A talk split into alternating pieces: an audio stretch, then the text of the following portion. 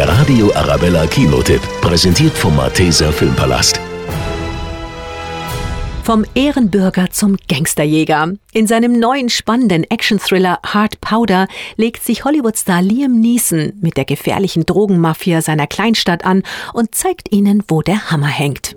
Ich bin kein großer Redner. Ich bin ein normaler Kerl, der einen Weg zur Zivilisation offen hält. Aber ich fühle mich sehr geehrt, dass man mich zum Bürger des Jahres gewählt hat. Mr. Coxman? Ja, Es geht um Ihren Sohn. In einer kleinen Stadt in den Rocky Mountains führt der Schneepflugfahrer Nels ein beschauliches und glückliches Leben mit seiner Familie.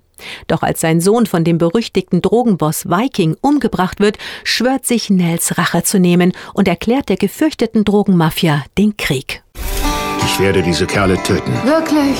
Wie kommst du darauf, dass du jemanden töten kannst? Ich habe darüber gelesen. In einem Krimi. In dem rauen und turbulenten Actiondrama Hard Powder beweist Liam Neeson mal wieder, dass man sich besser nicht mit ihm anlegen sollte, denn er schafft es sogar als Schneepflugfahrer, einen Gangster nach dem anderen um die Ecke zu bringen und sorgt dabei für beste Kinounterhaltung. Das ist jetzt meine Welt. Das denke ich nicht. Auge um Auge. Zahn um Zahn. Ich dachte, du wärst ein Kidnapper. Nicht immer. Der Radio Arabella Kinotipp, präsentiert von Hofbräu München, jetzt auch im Malteser Filmpalast.